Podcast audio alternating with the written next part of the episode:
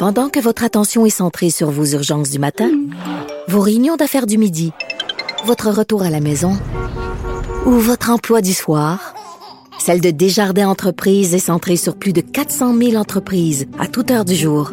Grâce à notre connaissance des secteurs d'activité et à notre accompagnement spécialisé, nous aidons les entrepreneurs à relever chaque défi pour qu'ils puissent rester centrés sur ce qui compte, le développement de leur entreprise.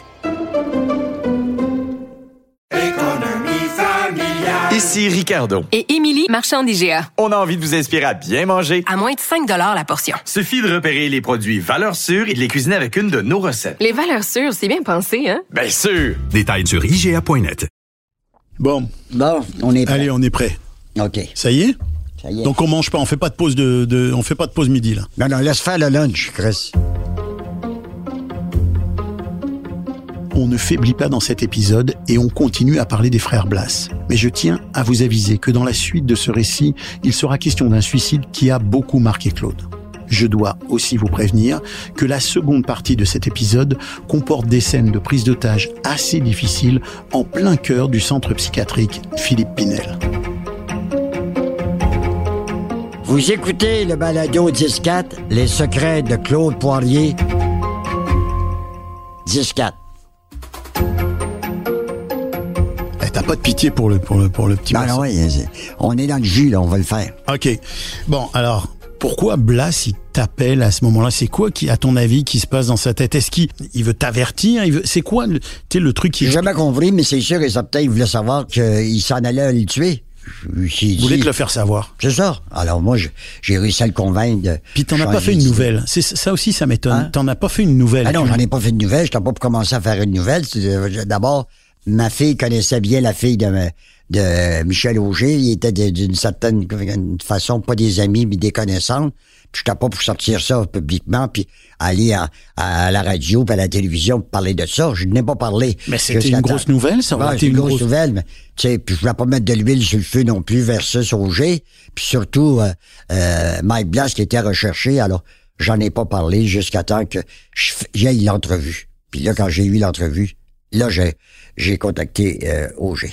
Ce que ça me dit aussi de toi et de ta façon de travailler, c'est que tu choisissais, t'avais beaucoup de liberté. Tu pouvais, tu pouvais te dire ça, je le garde, je veux pas le Mais non, j'ai- faut, faut, faut- quand t'as une nouvelle, tu sais que ça peut avoir des conséquences graves, c'est sûr que si j'avais rendu ça public, il m'avait pas dit de pas le rendre public, lui. Je l'ai pas rendu public. Quand j'ai fait l'enregistrement, j'ai dit à Michel, j'ai dit à Mike, un jour, je vais m'en servir. Puis quand j'ai reçu un appel de l'aumônier, parce que moi, la seule personne qui avait mon numéro de téléphone au pénitencier où il était dans l'Ouest, c'était moi, puis ces deux garçons.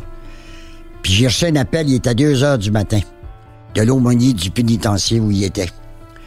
C'est en Colombie-Britannique, je pense, ou à Vancouver. Puis là, il m'a dit, euh, mais il s'est identifié, puis il m'a dit, euh, vous connaissez euh, Michel Blas, Mike Blas? J'ai dit oui.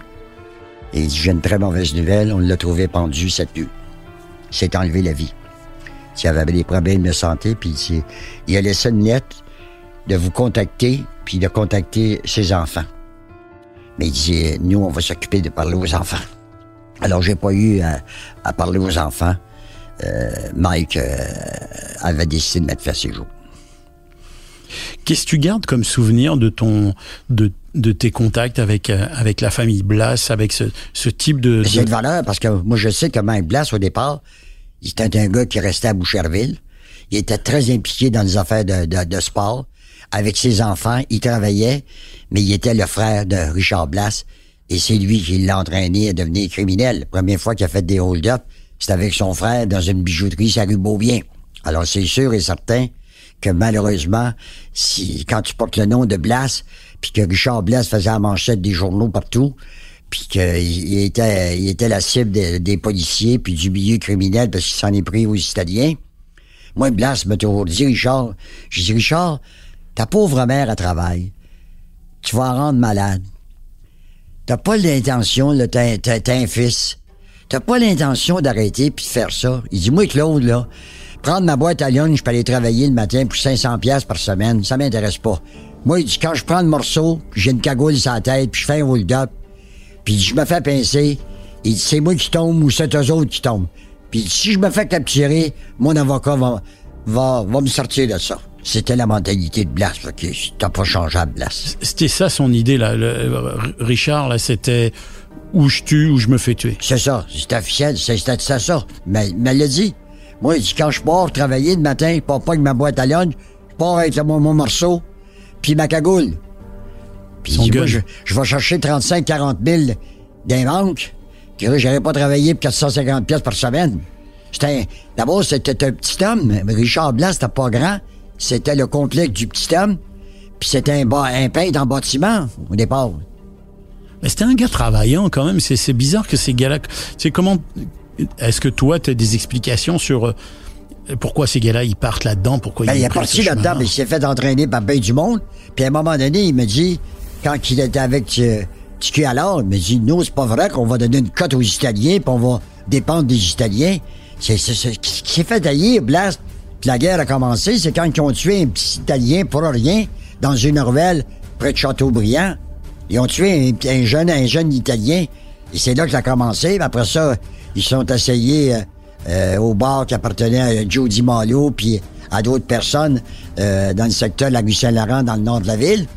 Et alors, il y avait une guerre, puis n'oublions pas qu'à un moment donné, Richard Blas, avec d'autres personnes, dont Tiki alors, avant qu'il se fasse tirer, euh, sont partis un soir, puis ont monté l'Angelier, puis étaient dans, dans une voiture, puis il y avait des mitraillettes. Ils s'en allaient tirer pour Frank Cotroni. Puis à un moment donné, euh, Blas, euh, ils, ont, ils ont été pris en charge par la police. Alors, ils, se sont débarrassés des hommes, puis ils se sont sauvés. Mais c'est sûr qu'ils s'en allaient pour tuer ça. Eux autres, ils m'avaient, puis ils m'avaient dit ça, Blas, une fois, ils m'avaient dit Pas vrai qu'on va donner une cote aux Italiens, tabarnak. C'est pas vrai, tout. Nous autres, on est capables de faire notre job nous autres mêmes, on donnera pas de cote. Alors, c'est pour ça que ça a- il y a eu la guerre entre les Italiens et le clan Catroni versus le clan du, les clans Blas. Blas, puis est-ce que est-ce qu'il y avait est-ce qu'il y avait une sorte d'alliance euh, euh, des clans euh, comme comme les Dubois, Non, comme pas du comme tout. Blas, Pas du comme tout, les pas du tout. face face à la non, mafia, c'était chacun pour soi là. Alors, le- les- la gang de Blas, puis tu alors, voulait rien savoir de- du clan des Italiens, fait que, puis ils s'occupaient pas également euh, des- de Saint-Henri, puis de- Des Dubois. du- des Dubois, Ou puis, des Irlandais ou euh, rien de ça. Eux autres, c'est, eux autres, ils voulaient opérer eux autres mêmes. Puis eux autres, ils étaient forts dans le nord de la ville. Puis quand Blas s'est fait courroyer sur le Saint-Hubert, puis s'est fait tirer, puis ils l'ont manqué, c'était pas pour rien. Puis souvenons-nous, quand que Blas, c'est les Italiens qui, qui, Ouais. l'ont- qui voulaient Puis tirer. un jour, Blas, il était avec Claude Ménard, celui qui était venu me voir à la ville d'Anjou. Puis ils sont allés dans un garage sur le boulevard Saint-Michel. Puis quand il a- ils ont rentré dans le garage, les coups de feu ont été tirés. Puis euh, j'ai jamais pu savoir qui avait tiré, mais il y a des infor- il y a des rumeurs qui ont circulé que c'était des personnes importantes du clan Catroni. Mais Blas, il, a- réussi à, sortir. Il a, en reculant, en défonçant les portes du garage, ils ont sorti. Puis il avait été atteint, atteint à la tête. Et moi, j'avais eu l'information. Puis là, la confirmation m'avait dit que Blas était mort. Alors, je suis allé en ondes pour annoncer que celui qu'on surnommait le, chat à sept vies, Richard Blas, avait succombé à ses blessures à la suite d'un attentat survenu dans un garage du boulevard Saint-Michel à Montréal. Il avait succombé à ses blessures à l'hôpital Jean Talon. Une heure après, j'ai reçu un appel. Écoute bien, là, si arrête de dire que je suis mort, tabarnak, je suis pas mort. Pas vrai. Arrête de dire, démenti. Puis moi, c'est la police qui m'avait dit que Blaise avait succombé à ses blessures. Alors, je peux te dire que je m'en suis souvenu en Christophe? Alors, j'avais fait la correction.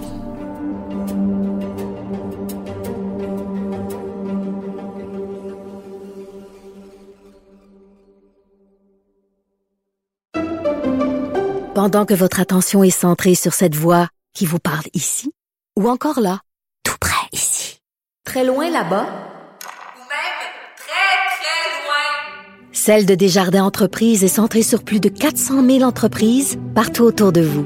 Depuis plus de 120 ans, nos équipes dédiées accompagnent les entrepreneurs d'ici à chaque étape pour qu'ils puissent rester centrés sur ce qui compte, la croissance de leur entreprise.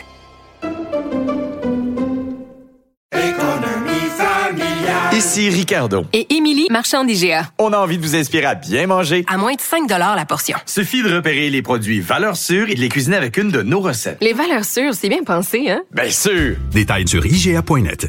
Parce qu'en immobilier, faut être à son affaire. Suivez les conseils de nos experts. Via Capital, les courtiers immobiliers qu'on aime référer. Bonne écoute.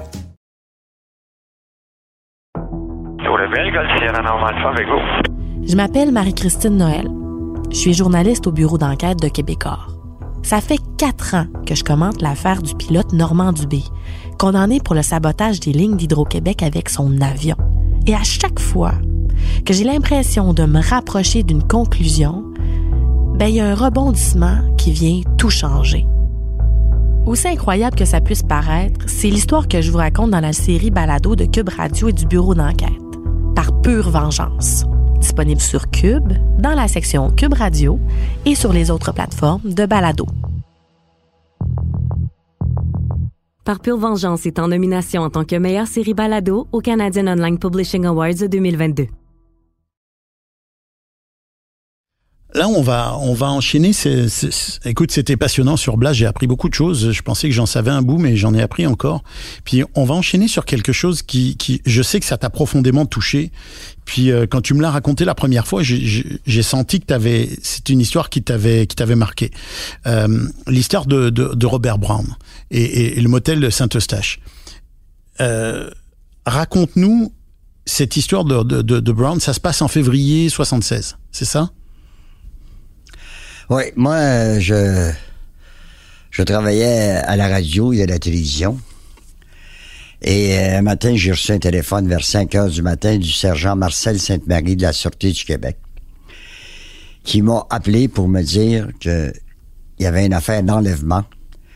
Une euh, fille de gérant d'une caisse populaire de la chute avait été enlevée par quatre personnes. Qu'elle était détenue. Il y a eu une tentative de remise de rançon et deux personnes ont été arrêtées, dont Robert Brown. Puis, euh, ce matin-là, M. Sainte-Marie, Saint-Jean Sainte-Marie me dit, il s'est fait, dire par Brown, si vous voulez avoir la fille vivante, faites venir Boirie. Alors, il me dit, est-ce que tu peux te rendre à la Sûreté municipale de Sainte-Dorothée? On est là présentement. Alors, je, je me suis habillé, puis je me suis dirigé vers euh, Sainte-Dorothée. Je suis arrivé euh, au poste de police Sainte-Dorothée, policier de la Sûreté du Québec, le squad des hold-up, qui avait participé à l'arrestation de deux gars. Euh, était sur place. Ils dormaient dans leur char. Fait que là, il m'a expliqué ce qu'il en était, puis là, on va te présenter euh, Brown. Puis moi, Brown, je l'avais connu quelques années auparavant. Il s'était fait tirer par Albert Lizacek au cours d'une opération policière qui avait eu lieu à Ville d'Anjou. Euh, Brown avait été tiré dans un bras. Puis moi, j'avais parlé de ça à l'époque. Je connaissais pas Brown plus que ça. Alors, ce matin-là, ce qui frappe aujourd'hui, ils m'ont permis de partir avec Brown. Parce Attends, que attends, Brown- Claude, attends, attends. Ils arrêtent Brown. Ils arrêtent Brown avec un complice. Il y a une femme qui a été enlevée, qui est séquestrée. Qui est détenue par deux autres gars. Et, toi, ils te laissent partir avec Brown. Parce que Brown leur a dit, faut que j'enregistre quelque chose. J'ai des choses à faire, mais je vais enregistrer. Poirier va passer ça à CGMS, au bulletin de nouvelles, à telle heure. Et à ce moment-là, la fille va être libérée. Ok, lui, il dit, je vais passer, on va passer le message et Claude Poirier va faire le, le, ça le lien. le passage du, du message. C'est ça. Alors Mais il moi, te laisse partir avec lui quand Ils même. m'ont laissé partir avec lui, mais j'ai toujours pensé qu'il avait fait la tuerie de ce roi. C'est sûr, euh, ils peuvent pas Alors, on est ça. parti. Donc vous partez. Puis là, à un moment donné, il m'a dit, euh, tu sais, je m'en vais dedans, là. Au départ, il me dit ça. Fait que, là, il dit, j'aimerais ça arrêter chez une copine, il dit à Saint-Eustache. Alors, on est allé sur une rue, c'est à 11e avenue, je pense, à Saint-Eustache. On était passé par l'avant, ça pouvait pas rentrer, passé par en arrière. Il cogne à la porte, la fille vient nous répondre, habillée en costume d'Ève. Elle dit, qu'est-ce que tu fais un matin, Robert? Puis elle avait rempli de ça avec Claude Poirier. Il dit, moi, je vais t'expliquer ça tantôt. Fait que là, il dit, tu veux lire le, le journal, puis euh, fais-toi du café. Il dit, je vais aller prendre une douche. Fait que moi, j'ai lu le journal de Montréal le matin, à l'époque. qui était là, puis qui... Il a un vieux journal de Montréal Matin, je l'ai lu à peu près trois fois, puis j'entendais brosser dans la chambre. Et euh, là, il est sorti. Il avait un costume. Il était habillé en avec un, pantalon puis un jacket. Et là, il, il regarde, puis il y a des bas bleus, puis il un habit brune. Ah, il dit, ça va pas. Et je vais changer de bas. Donc, il y avait du linge là-bas qui y appartenait. Fait que là, on part. Fait qu'il dit, euh, Claude va t'appeler, euh, je vais lui laisser les numéros de téléphone, il va t'appeler, il dit, moi, je me suis fait arrêter, puis là, si, euh, on doit euh, faire libérer la fille qui est détenue en, en otage. Mais il aurait pu, il, aurait pu essayer de s'échapper, là, quand même. C'est pas fini. Alors, on l'embarque dans mon char. Puis là, il me dit, on va aller à la régie, on va aller à la régie des alcools, acheter de la boisson. Ben, j'ai dit que c'est pas ouvert, il est 8 heures. Ben, il dit, on va aller au dépanneur, va acheter six bières. Mais sur l'entrefaite, dans le centre d'achat à Saint-Eustache, j'entends des sirènes, puis la police municipale de Saint-Eustache arrive. Il sort un, un revolver chromé qu'il avait dans, dans sa poche arrière, dans sa ceinture arrière. Puis il me dit, fais pas de gaffe, là. J'ai dit, hey, écoute bien, là. C'est pas le temps, là. Puis surtout, fais pas voir de rien. Les policiers répondaient à une alarme à un des magasins à Saint-Eustache. Ça n'avait pas de rapport avec vous. Rien. Fait que là, on est parti. Mais là, ça veut dire qu'il avait récupéré un gun. Il y avait un gun. Alors là, on est parti. Pas pour rien qu'il avait voulu arrêter à Saint-Eustache. Son idée était faite. Mais moi qui avais fait changer ses bas bleus pour des bas bruns, parce qu'il y avait un abus brune, j'ai été au dépanneur acheter six bières. Puis là, il me dit, tout va se passer au motel 640 à Saint-Eustache. Tu vas aller loin de chambre. Puis il dit, prends une chambre éloignée. Alors, je pars. Je m'arrive au motel 640 à Saint-Eustache. C'est en hiver, en plus de ça. Fait que la fille me, regarde, elle dit, il me semble que je vous connais. J'ai dit, ça se peut. J'ai dit, qu'est-ce qui est en charge ici? Elle dit, le gérant, il a dit, il était, il est un peu plus loin. J'ai dit, allez le chercher. Fait que le gérant vient. J'ai dit, là, il y a une affaire de, de cas d'enlèvement. Ça me prend une chambre. Pas de téléphone. Mais je veux une chambre. Il y a juste une chambre où ça peut fumer. Puis il n'y a pas de téléphone, c'est la dernière. J'ai dit, il faut pas que personne s'approche de ça parce qu'il y a eu d'un cas d'enlèvement, puis c'est très important. Entre-temps, Brown trouvait que c'était long. Il s'est levé, puis il est venu à la réception. Mais il était dans l'auto, il t'attendait dans l'auto. Attendait dans l'auto. Mais c'est c'est surréaliste. Non, non, il- non, non, c'est pas surréaliste. Il- son idée était faite. C'était pas ça pour tout de se sauver. Non, je comprends, mais de la police, de, tout, le- de tout- toute Ils ont l'histoire. laissé faire, là. Là, Je suis sûr que la filature était sur nous autres, donc il n'aurait pas pu aller bien, bien loin. Ouais. Il m'a donné une clé. On s'est dirigé vers la chambre. Là, il me dit, en rentrant, il dit, euh, as-tu une machine enregistreuse? Je dis oui. Il dit, va chercher. Fait que j'ai été dans mon coffre arrière chercher ma machine enregistreuse. Là, il est écrit sur une carte avec un bout d'annuette parce qu'on n'a pas de crayon. Ça arrive pas souvent. Adieu, maman. Je t'aime. Merci. Robert. Il a fait ça devant toi? Ouais. Et là, il me dit, moi, je suis rentré pour aller à la toilette. Là, il a sorti son âme. Il dit, tu sais, là, oui, je, je me je sais que c'est que. Je te il dit, si les, les bœufs veulent faire de quoi, là? Il c'est pas un cadavre, c'est deux cadavres qu'ils vont trouver. Moi, je m'apprêtais à uriner. Alors, j'avais une habit grise, j'ai uriné tout sur mon pantalon. J'ai enregistré le message qui s'adressait au gars qui détenait la fille. Quand vous entendrez ça, appelez à CGMS, donnez l'information pour Claude Poirier pour qu'il aille chercher la fille que vous détenez en otage. On a échoué. Fait que là, j'ai dit, écoute, Brabant, j'ai essayé de le convaincre. J'ai Robert, s'il vous plaît, pense à ta mère, puis c'est ci, puis c'est ça. Mais là, est-ce que tu savais qu'il voulait se suicider? Non. Jusqu'au moment où là, j'ai dit, moi, écoute bien, là. Je peux pas, je peux pas laisser ça de même, là. Faut que je sorte, faut que je m'en aille, là.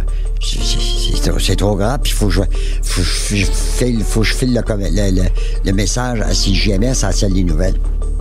Parce qu'il était rendu 9h30, 10h, puis c'était- pour, pour le bulletin de 11h. Fait que là, je suis sorti dehors du motel. Là, le station de Sainte-Marie avec euh, euh, Jacques Marceau, puis il y avait d'autres gars qui étaient là. Ouais, la- donc ils étaient pas loin. la filature d'un peu plus loin. Fait que là, je suis allé voir. euh, je suis allé voir euh, le policier, puis j'ai dit il veut se suicider. Je suis de ça, là. Il veut se suicider. Là. Il veut pas faire une journée de prison de plus. Il a enregistré un message, puis s'adresse à ses complices, puis surtout de m'appeler à CGMS pour me dire où aller chercher la fille. Fait que là, là il t'a il dit où est-ce qu'elle est la fille? Je ne sais pas. Si on se pouvait de m'appeler à 11 heures, mais il dit, Chris, il faut qu'il se suicide. Qui c'est qui va arriver? Je dis, je ne sais pas ce qui va arriver. Là, je, suis paniqué. Alors, je suis parti. Sainte-Marie m'a suivi avec Jacques Marceau, je pense, la Sûreté du Québec. Puis les, les rideaux t'as fait- en trouvaient de ça.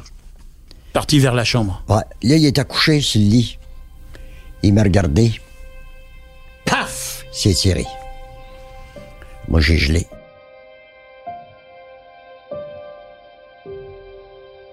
Alors, moi, ça m'a touché. Alors, T'as assisté à ça en direct, là. ouais. Paf! J'ai vu faire.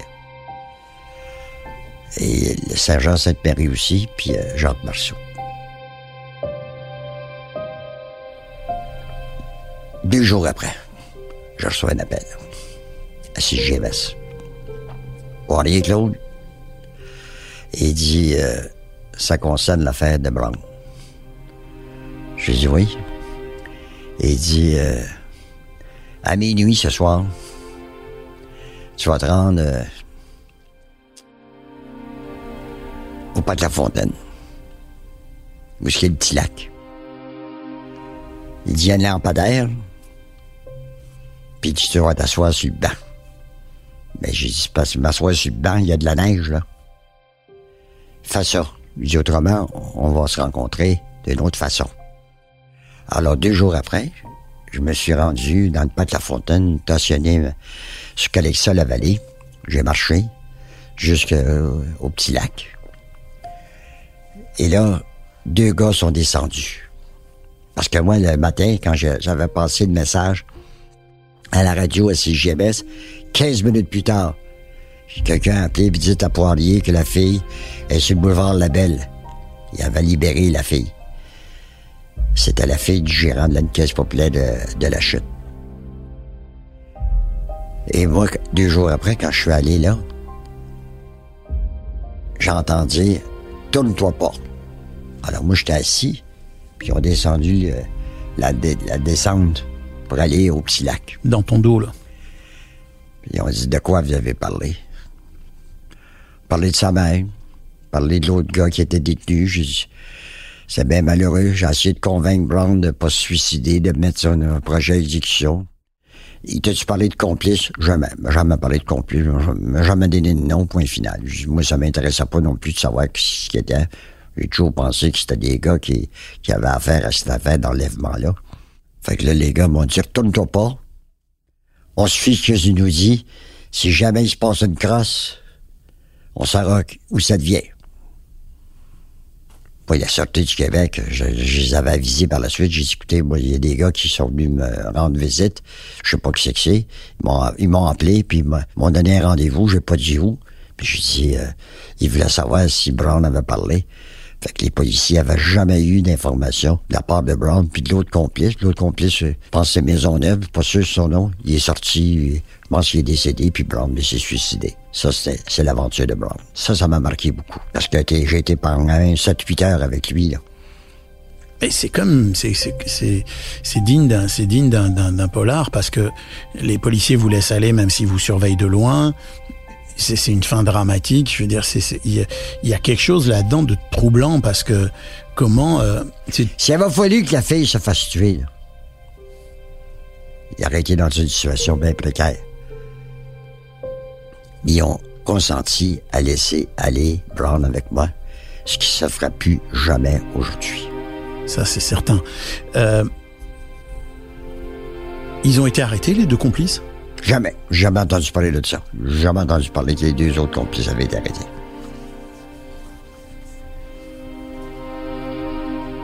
T'en as fait de, de, de toutes sortes, hein, des, des, des interventions, on dit que on dit que t'as as conduit plus de 200 personnes à se rendre à, à la police, Ouais, que, t'a cherché pour les affaires de meurtre. que t'es intervenu dans plus de 60 prises d'otages. Plus de ou- 60 cas de prise de table, cas d'enlèvement. Puis il y en a une qui a été qui a été particulièrement euh, violente, puis puis qui, qui qui qui est intrigante par la façon dont elle a débuté. C'est c'est la prise d'otage à, à, à Philippe Pinel, Ouais. à l'Institut Pinel. Avec Normand Champagne, dit Laurence de l'Arabie. J'étais dans un endroit public, puis là, il y a une femme qui m'avait appelé pour me dire Êtes-vous au courant qu'il y a une prise d'otage à Pinel, puis que la personne vous aurait fait demander? J'ai dit non. Alors, quand que j'ai fermé le téléphone, j'ai appelé à Pinel, parlé à la sécurité, et j'ai dit euh, Je suis Claude Poirier. Il y a quelqu'un qui m'appelle, me dit qu'il y a une prise d'otage à Pinel. Non, c'est totalement faux, vous avez de mauvaises informations. Bon, j'ai dit parfait. Vous êtes sûr de ça? J'ai dit, pourtant, moi, j'ai un appel. J'ai eu trois autres, trois ou quatre téléphones jusqu'au moment où quelqu'un me dit, j'ai dit, là, là, on va arrêter de niaiser, là. Il y a du personnel qui m'a appelé. Il y a une prise d'otage à Pinel. Il y a trois personnes qui sont détenues en otage. Puis il y a un gars qui détient des otages. Puis il m'aurait fait demander. Alors là, j'ai parlé avec le directeur de Pinel à l'époque, que lui m'a confirmé. Puis il m'a dit, est-ce que vous pouvez vous en venir? Alors, quand je suis arrivé à Pinel, avant d'arriver à Pinel, j'ai appelé la police de Montréal. Lieutenant Roger Roche. J'ai dit, euh, lieutenant, c'est Poirier. Il dit oui. J'ai dit, êtes-vous au courant qu'il y a une prise d'otage à Pinel? Dit non, on n'est pas au courant. Mais ça se peut que ce soit la Sûreté du Québec, parce que ça relève du provincial, du fédéral Pinel. Mais j'ai dit, c'est Henri Bourassa, c'est dans votre secteur. Puis j'ai dit, moi, là, on m'a demandé de me rendre à Pinel par le docteur qui est le responsable de l'Institut Pinel. Bon, ben, il dit, merci de nous avoir appelés. Ben, il dit, je vais communiquer avec toi, Claude. Ben, j'ai dit, moi, je m'en vais à Pinel. Là, il quand je, suis arrivé à Pinel, j'ai pu rentrer à Pinel, puis c'est là qu'on m'a montré où c'était les, personnes qui étaient détenues en otage. Il y avait trois employés, une fille de bureau, une infirmière, puis un, gars, là, je sais pas qu'est-ce qu'il faisait à Pinel. Puis il était attaché. Et juste avant que tu continues, ils étaient détenus par Normand Champagne. Pourquoi on l'appelait Laurence d'Arabie? C'est lui qui se disait, euh, je m'appelle Normand Champagne, dit Laurence de l'Arabie. Il se prenait pour Ben Laurence ouais, d'Arabie. c'est ça. Il ferait des assises Mais spéciales. il était, il y avait des troubles de santé mentale Je ou... sais pas s'il y avait des troubles de santé mentale, mais il, avait, il devait prendre des médicaments, puis ils en a pas pris. On m'a approché ça à un moment donné. Parce que c'est un gars, pour le placer le contexte, c'est lui qui a tué Léopold Dion dans sa cellule. Exact. Fait que là, il y a. J'arrive là, et puis euh, là, on, on m'explique la sécurité. Fait que je, je vais y aller. Fait que c'est un, un bureau en rond vert, puis on voyait les gens, ils étaient attachés. Donc eux, ils sont au milieu, ils sont, on les voit, ils sont dans un endroit visible, puis ils sont tous là, ils tiennent les otages. Ils ont Il y a attaché. un gars. Il y a lui, mais Parce qui- que l'au- l'autre, l'autre qui était parti, qui, qui était son complice, il avait réussi à sortir de Pinel, prendre l'autobus, puis s'en aller euh, au terminus euh, Berry. ok, il y en a un qui a pris la fuite sur les deux. Bon, ouais. Il- Lui, il était sorti, il, avait le droit des sorties. Il n'était pas dans la même catégorie que Normand Champagne. Alors là, j'ai commencé à discuter, puis ça a duré très longtemps. Et là, quand je suis sorti, j'ai dit là, vous voulez avoir de quoi? Il dit là, je vais avoir des, cigares, je vais avoir de la bière, faut que les autres mangent. Puis là, j'ai dit, il y a une fille qui voulait aller à la toilette. Elle était tellement nerveuse qu'elle m'a bougé, elle uriner. Je, je voyais qu'elle urinait sur le plancher. Fait que là, j'ai dit, écoute, Normand, là, qu'est-ce qu'on fait? Ben, il dit, moi, je libère les otages, puis je pars avec toi, tu m'amènes au terminus de la rue Berry. J'ai un instant. Fait que là, entre-temps, je rentre dans un bureau de l'administration avec le, le docteur responsable d'Épinel puis le gars de la sécurité qui m'avait menti tout le long au début. Pour te dire qu'il y avait rien qui se Il n'y avait passait. rien d'anormal. Et là, je rejoins le lieutenant Roche. Il dit, on est là-bas, on est sortie, là. J'ai dit, là, il va libérer les otages, à condition que moi, je parte avec lui. Je venais d'étraîner ma nouvelle voiture. Puis j'ai dit qu'on puisse s'en aller euh, euh, au terminus de la rue Berry. Il dit, la filature va être là, sois pas inquiète. Et il dit, euh, on va te protéger. Puis entre-temps, tout en discutant, je normal, je- tu prends des médicaments. Je ne sais pas, je les ai pas eu, les médicaments. Fait que, à un moment donné, je m'en vais au poste de commandement. Dit, euh, hey, il prend-tu des médicaments? Fait que là, il y avait un psychiatre qui était là. Il me dit, oui, il doit prendre des médicaments. Puis je les ai pas pris. J'ai dit, non, j'ai- il dit, il, peut devenir plus violent, pas de médicaments. Puis là, il y avait des outils de, de, de, de- où ce qui était l'infirmerie, puis il avait pris ça. Des Un scalpel? Ouais. Puis là, il disait, si la police me rentre, ou si, si soit, si le- les- les- les- les- l'équipe technique rentre, va vous arracher les yeux. Fait que je peux te dire que pas personne qui bougeait, puis moi, j'étais là toujours le long du, de la vitre du mur. Mais là, toi, t'étais jeune à cette époque-là. C'était, c'était, les années, c'est 73. Bon, ouais, j'avais quand même commencé en 60. euh, Ouais. T'avais une certaine expérience. ouais, J'avais de l'expérience dans des affaires comme ça. Fait que là, j'ai dit, tu libères, t'embarques avec moi, je m'en vais chercher mon char. Attends. Là, je suis sorti, j'ai été chercher ma nouvelle voiture que j'avais, qui n'était pas identifiée à l'époque là, de CGMS, rien de ça. En 73, c'était une Cougar, ouais. J'ai stationné ma voiture à Pinel. Là, la, la police de Montréal avait parlé avec les autorités. Ils savaient que je je chassais la filature. La police de Montréal s'était arrangée avec le, avec Pinel. Pinel. Alors là, on est parti. Il est embarqué dans mon char. Puis il avait toujours ses outils dans les mains. C'est scalpel, là, les choses Ouais, qui. Là, il qui- disait, si tu fais quelque chose, là, ça va te coûter cher. Puis là, j'avançais. Et tu devais être nerveux en Ah oui, conduisant? J'étais très nerveux. Puis surtout qu'il a vomi dans mon char. Oh. Tabarnak, puis je venais d'avoir mon char. Fait que c'est déjà, j'étais pas tellement de bonne humeur. Là, il me dit, on va arrêter chez ma mère. Elle habitait dans le nord de la ville, dans le bout de la rue Villeray, là, je sais pas où. Fait que là, il était quand même assez tard. On était dans la soirée. Arrive chez eux, c'est sa soeur qui, répond. Qu'est-ce que tu fais ici, Normand? C'est-tu toi qui es dans la prise d'otage? Tu es avec Claude Poirier? Fait que là, j'ai dit, écoutez, il faudrait le ça rapidement. Puis là, je disais, hey, toi, faut que tu te rendes au terminus Berry. Tu voulais te débarrasser de lui vite, Je voulais vite? me débarrasser. On a pris Saint-Denis, direction vers le sud. Puis à un moment donné, il y a une voiture de police qui est passée à côté de nous autres. Identifiée. Il était très nerveux.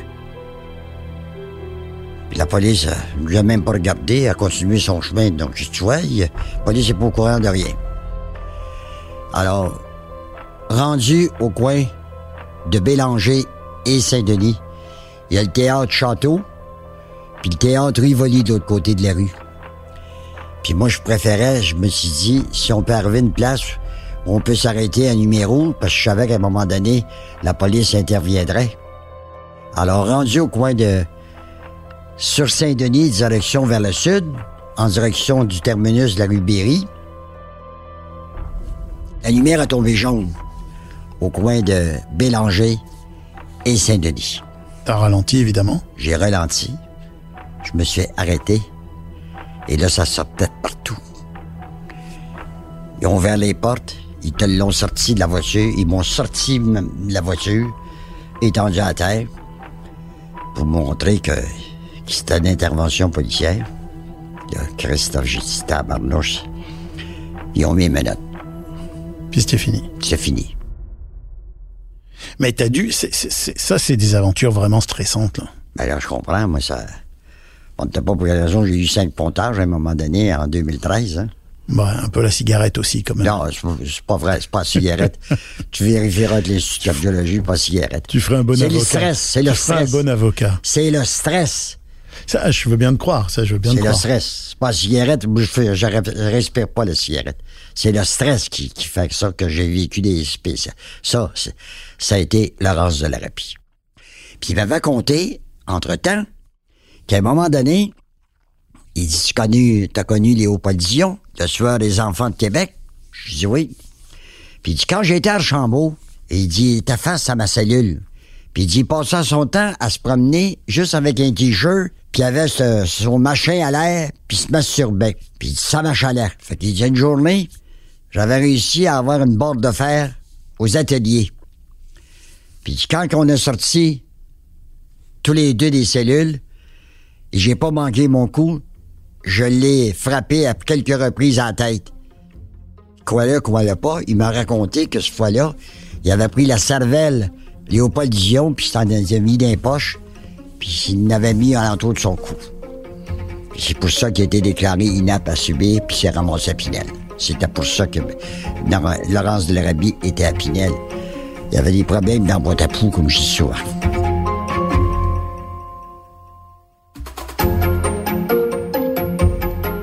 Je ne sais pas si, comme moi, vous avez senti combien Claude a été touché par le suicide de Brown dans les circonstances de cet enlèvement qu'il a contribué à résoudre. L'affaire de Pinel est aussi pour le moins originale, tant dans son déroulement que dans sa conclusion.